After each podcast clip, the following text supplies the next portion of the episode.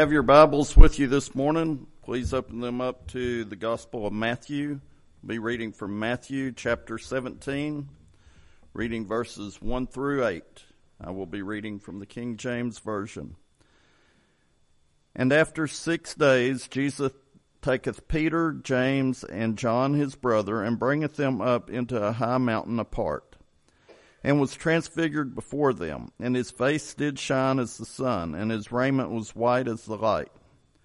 And behold, there appeared unto them Moses and Elias uh, talking with him. Then answered Peter and said unto Jesus, Lord, is it good for us to be here? If thou wilt, let us make here three tabernacles, one for thee, one for Moses, and one for Elias. While he yet spoke, while he yet spake, behold, a bright cloud overshadowed them, and behold, a voice out of the cloud which said, This is my beloved Son, in whom I am well pleased. Hear ye him. And when the disciples heard it, they fell on their face and were sore afraid. And Jesus came and touched them and said, Arise and be not afraid. And when they had lifted up their eyes, they saw no man save Jesus alone.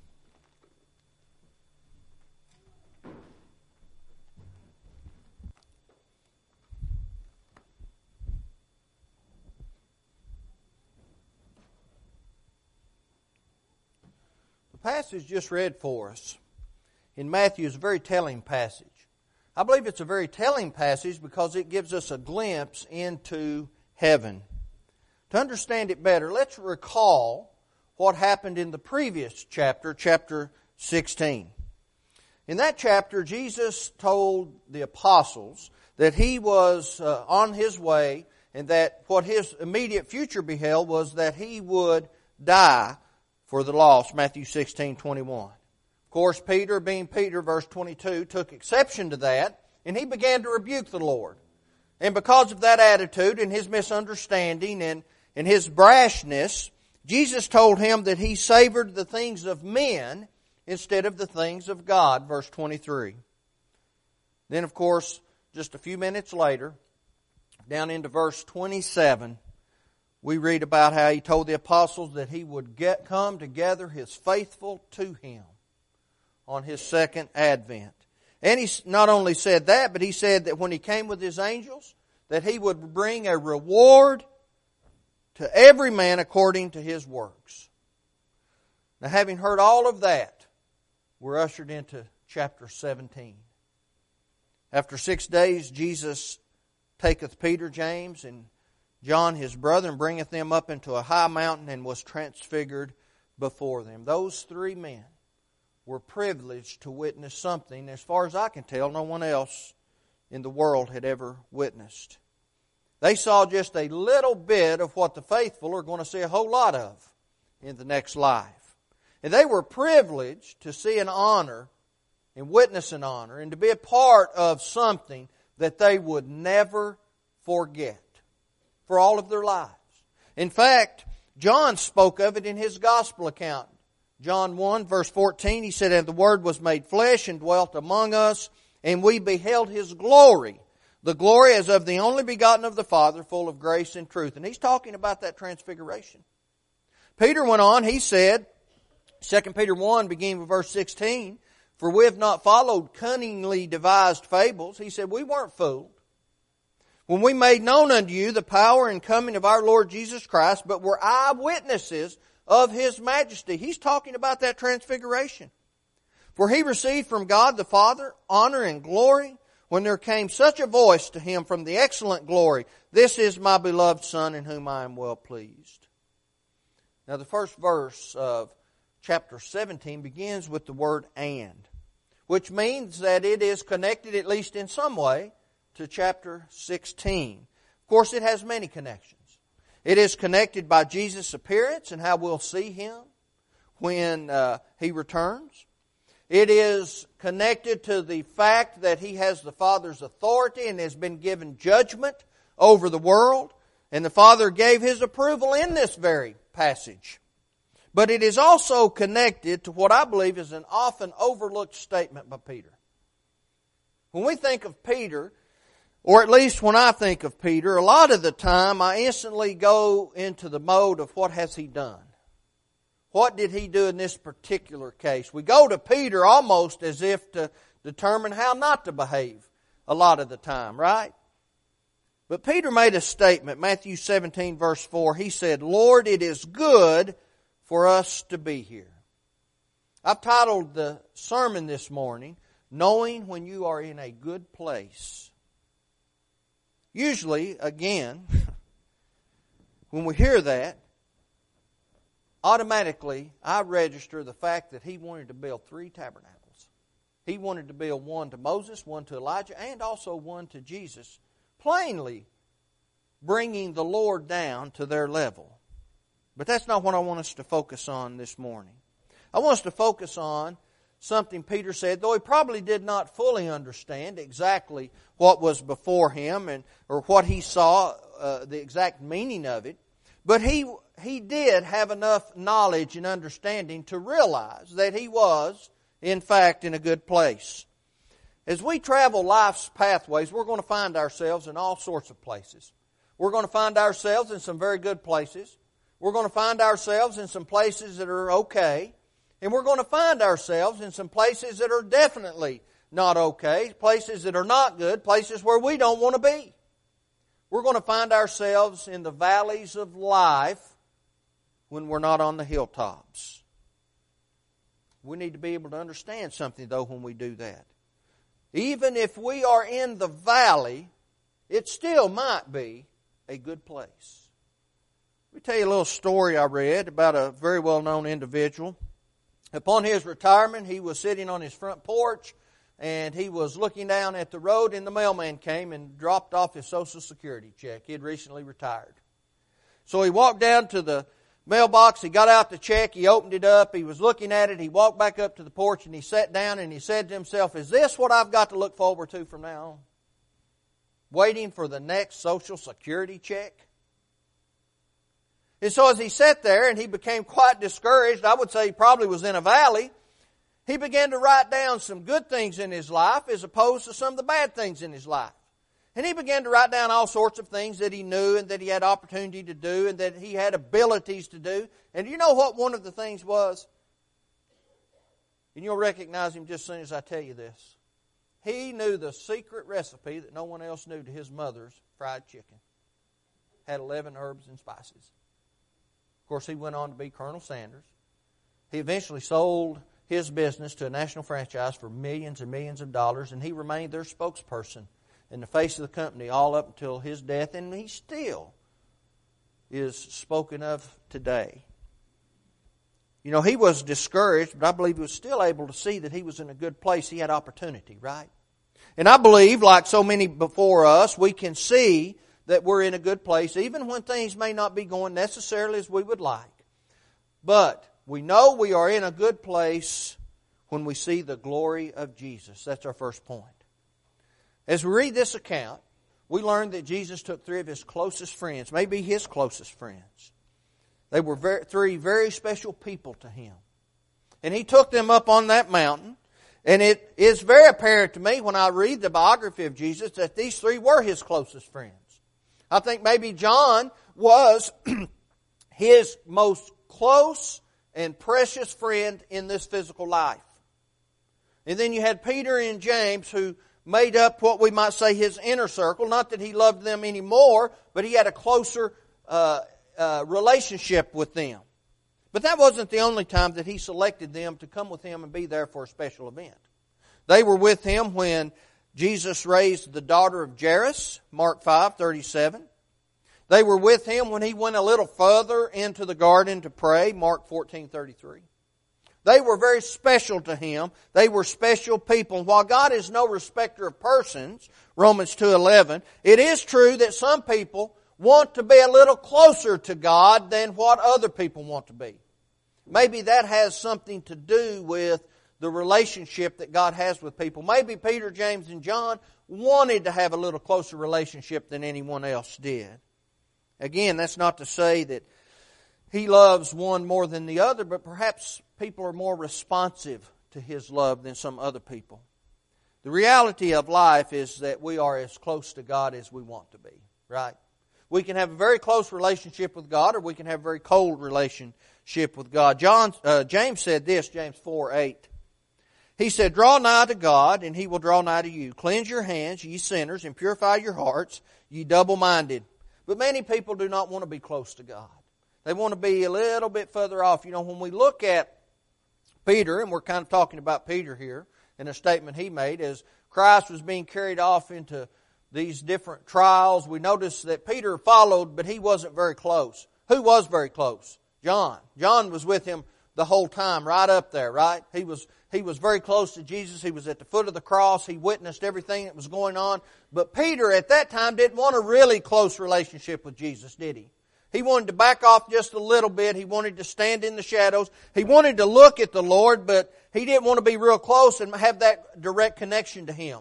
In fact, the last time that he denied the Lord, he was warming by the fires of Satan out in the, in the shadows away from Christ, and that's when he cursed and he swore and he said he didn't know that man.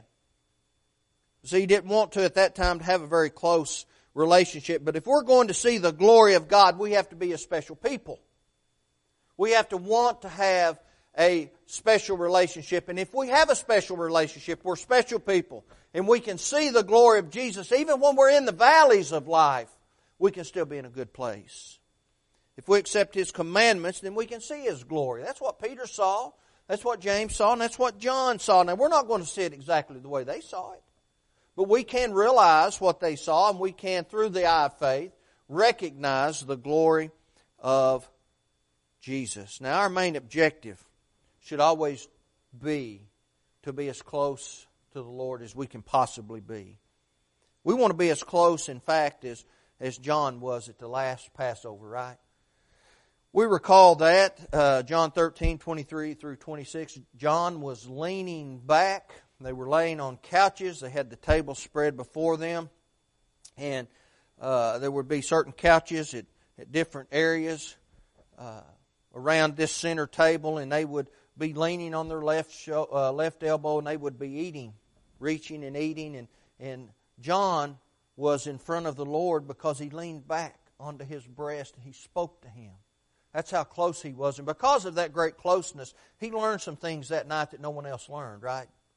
Because he wanted that close relationship, and he learned some things about Judas, and he learned some things about betrayal, and he learned some things about Christ going to be sold and and how he would be denied and betrayed, and, and he learned those things. Those aren't things that necessarily he wanted to learn, but they were things that he needed to know. And he learned those because of his close relationship. We have to choose to be special people for God. If we become special people, we'll be in a special place, won't we? We'll be in a place that no one else can be in. We'll be in a place that no one else who's not in that particular place because they're not special people, that they can even realize what that offers and what that brings. After the transfiguration, they came down from the mountain with Jesus. Now it appears to me that as uh, because Peter wanted to build these three tabernacles, that he wanted to remain up there for just a little while. It must have been that wonderful. But at any rate, they came down and they when they came down off the mountaintop, just like any time we come off the mountaintop into the valley, they were smacked right in the face again, stood eye to eye with the realities of life. They had to worry about persecution. They had to worry about paying their taxes. They had to witness evil spirits inhabiting the bodies of men and women. They saw the, the cruelties of sin, and they also had to worry about the time when Christ would leave them. So they're back in the valley, but see what happens is when we're on the mountaintop, that'll carry us through the valley if we're allowed to be, if we're special people, if we're in a special place, and if we're recognizing and seeing the glory of Jesus. However, we can only be in that special place if we are a special people, right? We understand how that happens. We have to repeatedly remind ourselves how we become faithful, how we become a member of uh, Christ's body and how we maintain that. That's not something we should ever take lightly. We have to understand and be able to express to other people. Someone says, much like the Philippian jailer, Acts chapter 16, what must I do to be saved? Well, we need to be able to tell someone what they must do to be saved. We need to be able to show them evidences of that, right? We need to be able to open the Bible and show them right where the Bible says that we have to have a faith in Christ Jesus, John 8, 24. We have to be able to open the Bible and, and show them and point them to the place where it is recognized that God expects all men everywhere to repent, Acts 17:31, to change their lives around and point it toward Him and be what He needs us to be if we're going to be a special people in a special place. We have to be able to uh, allow them to understand and show them in the Scripture that confession brings us unto salvation, Romans 10 10. And then when we get into the water and we're immersed in that water, we come up to walk in a new life, Romans 6 3 and 4, then we are baptized into Christ's body at that point. Galatians 3, 26 and 27. And we're added to the church, Acts 2, 47. It all happens at the same time. The thing that washes away our sins is exactly the thing that adds us to the body. It's the thing that saves us. 2 Peter, uh, 1 Peter 3.21. But we have to live a faithful life. See, we see the example of Peter here, and we're talking about Peter. And Peter wasn't always what he needed to be, you know, but I can't say a whole lot about Peter because I'm not always what I need to be. But I recognize, much like Peter did, that when I make mistakes in this life, I have to repent of those things and I have to turn my life around. I have to confess those faults and ask God to forgive me. And God has, has uh, taken measures to allow that to happen. If we'll confess our faults one to another, He is faithful and just to forgive us of our faults. And then we live that faithful life, Matthew 10 22, looking for eternity, where we can see with our very eyes, no longer the eye of faith, personally, the glory of Jesus and realize that we are in a good place. But we're also in a good place if where we are exalts Jesus' greatness. That's our second point. We learn at the time of the Transfiguration, Jesus was visited by two heavenly visitors. Two great men. Two great men of the Old Testament. We had the lawgiver Moses and the prophet Elijah. Wonderful representations of the law and the prophets. in that one aspect alone ought to tell us something, shouldn't it, about the greatness and the glory of heaven. Moses had been dead for 1,500 years up to this point. Elijah had been dead for almost 900 years up to this point, yet here they were communing with Jesus, encouraging Jesus, giving him uh, encouragement and demonstrating love for him because they understood what he was about to go through.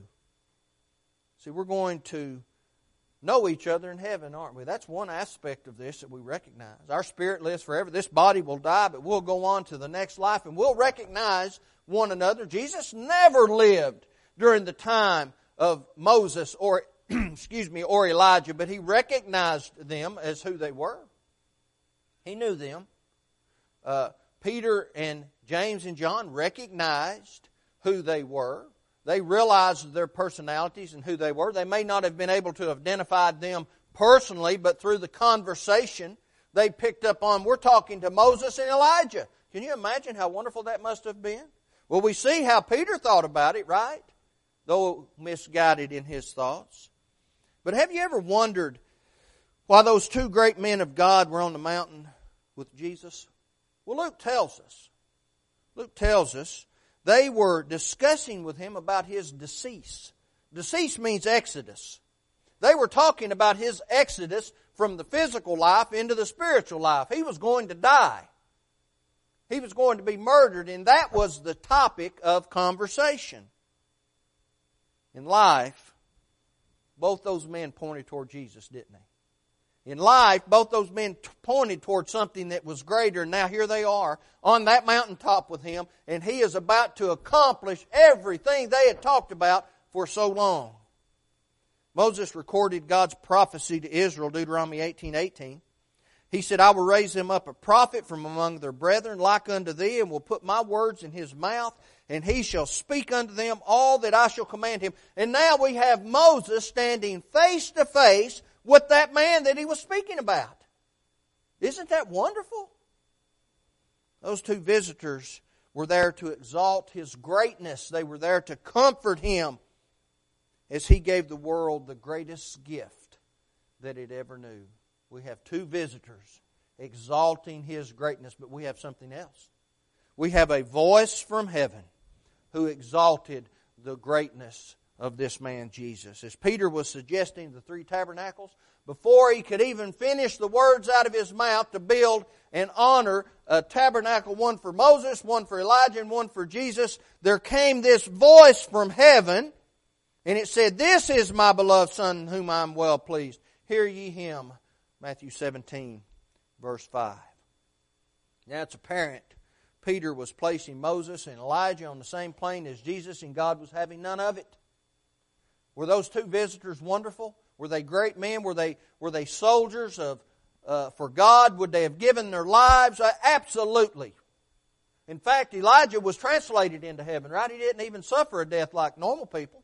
He and Enoch were, were translated into the heavenly realm, away from this life. Moses died looking over into the promised land, and God buried him on a mountaintop somewhere. Yes, they were great men, but they weren't Christ. They didn't give themselves for any of us. It's just like 1 Corinthians chapter 1 and Paul talking about the denominations that were happening within the church there. Some call themselves after Paul and Apollos and Cephas, and some will even call themselves after Christ. But he said, Was Paul uh, uh, sacrificed for you? Were you baptized in the name of Paul? Well, of course not. See, we have to honor the, the greatness of Jesus, and when we do that, we're in a good place. Was Paul always in a good place? He was always in a good place, whether physically he was in the valley or not, because he recognized the greatness of Jesus. The writer of Hebrews reminded the Jewish Christians, Hebrews 1, beginning with 1. He said, God, who at sundry times and in diverse manners spake in time past unto the fathers by the prophets, hath in these last days spoken to us by his Son, whom he hath appointed heir of all things, by whom also he made the worlds who being the brightness of his glory and the express image of his person, and upholding all things by the power, by the word of his power, when he had by himself purged our sins, sat down on the right hand of the majesty on high. Was the law and the prophets great? Absolutely, they were great. But Christ is the only one who is worthy of our honor, worthy of our praise, and worthy of our worship. He is great. That's why it is important to assemble with the saints, right? Sometimes we're in the valleys of life, but we can still be in a great place. We have to interact with the world on different levels as we go throughout our days, but then we have an opportunity to come together and, and encourage each other. Jesus needed encouragement upon that mountain. Why would, why would I believe I don't? He's the greatest person who ever lived. We need to be able to come together with those of like precious faith, 2 Peter 1 1. And we do it not because it's a burden, but because that's what we need. And that's what we want to do. We do it because that's something that we need to do. The heavenly visitors and the voice of heaven recognized the greatness of Jesus. And that's why it was a good place. I, I agree with Peter. It was a good place because he saw the glory of Jesus he recognized the greatness, but finally we know that we're in a good place, and Peter knew when he was in a good place when we can experience the grace of Jesus. That's our third point. As the voice spoke, Peter, James, and John fell down to the ground. Can you imagine hearing that voice coming out of heaven? That heavenly voice talking about the greatness of His Son, God the Father, speaking to those people. In our Revelation class this morning, we talked about the voice of heaven coming out, and it, it was as if it was mighty running waters. It was as if it was a clap of thunder. It was as if it was a melodic tone made on the harps. It's melodic, it's powerful, and it's loud. No wonder they fell down on their faces. I don't read about a time in the Scriptures when God presence came into someone and they didn't bow their heads down and fall to the ground. As was his custom, though, after those men had fallen to the ground, Jesus walked over, Mar, uh, Matthew 17, verse 7, and he extended the hand of grace and peace, didn't he? He extended the hand of peace. It's a wonderful thing when, when we can experience the grace of Jesus, and with that comes the peace that Paul said passeth the understanding of the world, right? People in the world can't understand. How can you be in a good place if you're having family problems? How can you be in a good place if you're having financial difficulties? How can you be in a good place if your health isn't exactly what it needs to be? Well, if you've never experienced any of those, you're not alive in this world, but we can still be in a good place. If we can experience the grace of Jesus, we can, we can know we're in a good place when we can feel the Master's touch. That's what those men did, right? They were laying down on their face, they were scared to death, and he came over and he touched their hands. When we hide the Word of God in our hearts, Psalm 119.11, we are being touched by Jesus. When we are cared for by those who love us, by those who are brothers, uh, our brothers and our sisters, we are feeling the touch of Jesus. That's how it happens today, isn't it? When we're discouraged and those who we love come and comfort us, we're, we are feeling the touch and the peace and the grace of Jesus. Jesus felt the grace of God up on that mountain when he came and he was being comforted by Moses and Elijah. You know, Satan has a great arsenal at his disposal, and he can never be successful, though, unless we allow it.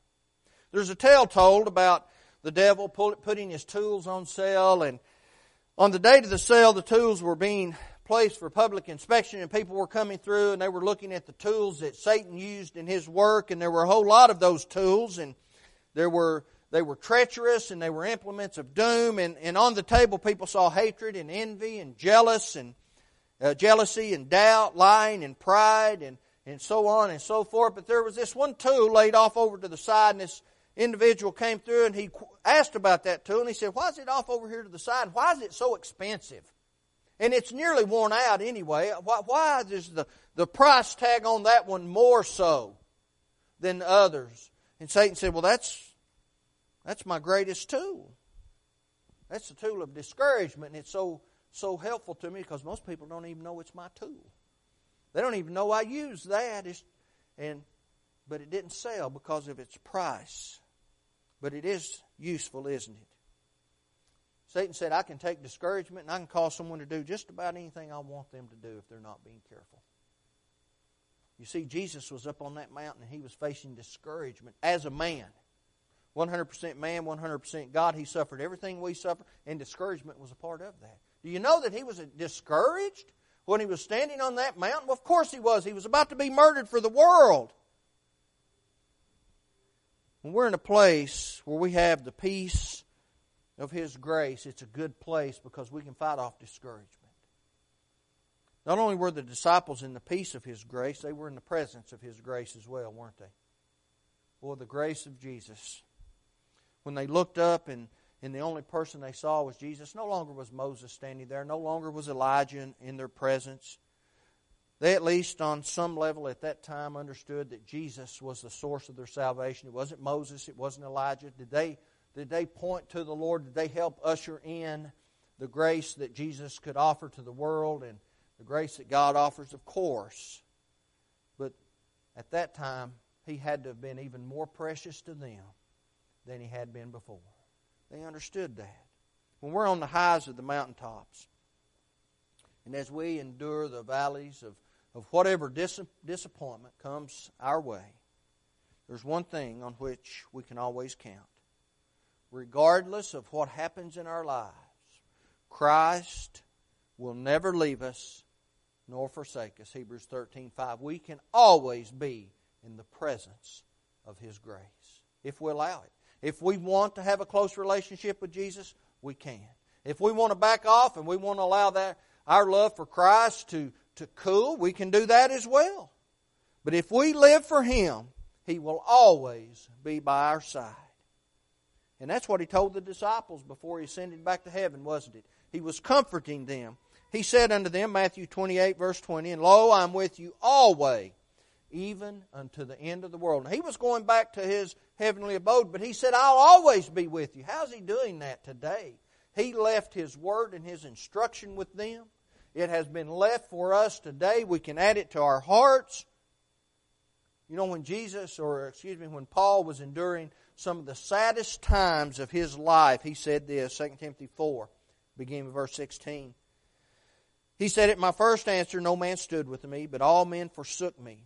I pray God that it may not be laid to their charge. Notwithstanding, the Lord stood with me and strengthened me. How was that? You remember when Paul sent Timothy his letter and he said, Come to me quickly. Bring my coat. It's getting cold here, but bring the, the, the writings, bring the parchments. He wanted the Word of God to be brought so he could go through that and he could continue to add that to his life and he could continue to be encouraged. He was going off to, to give his life for Christ. But he was in a good place because he was in the presence of Jesus' grace. The blood friends of Jesus, Peter, James, and John, they were loved. Peter was loved. But he missed a few things along the way, didn't he? He missed a few things along the way, but but he got one thing right for sure up on that mountain. It's good to be here. It's good to be here. The question we need to answer today is Are we in a good place? Knowing when you're in a good place, do I realize that? Can I see the glory of Jesus from where I am? Do I exalt His greatness? Am I in the presence of His grace? Am I enjoying that? If we've not dedicated our lives to Him in obedience, we're we're not honoring His glory or His greatness or, or accepting His grace. We have, to, we have to give ourselves to Him in the way He says to give ourselves to Him. Perhaps we left a good place with Jesus. Maybe we were in a good place at one time, and maybe we left that place. Judas left that place, and the sad thing about what Judas did was he never regained his place. Peter left the place the presence of Jesus, didn't he? But he repented of that. He came back. He died a, a soldier for, for the cross. Faithful man for our Lord. If you have need to answer the Lord's invitation this morning, if you're not in a good place because you haven't obeyed the gospel, do that today before we leave. If you have, yet you've become unfaithful and you're not in the good place today, know whether you're in a good place or not, and let that be known as we stand and as we sing.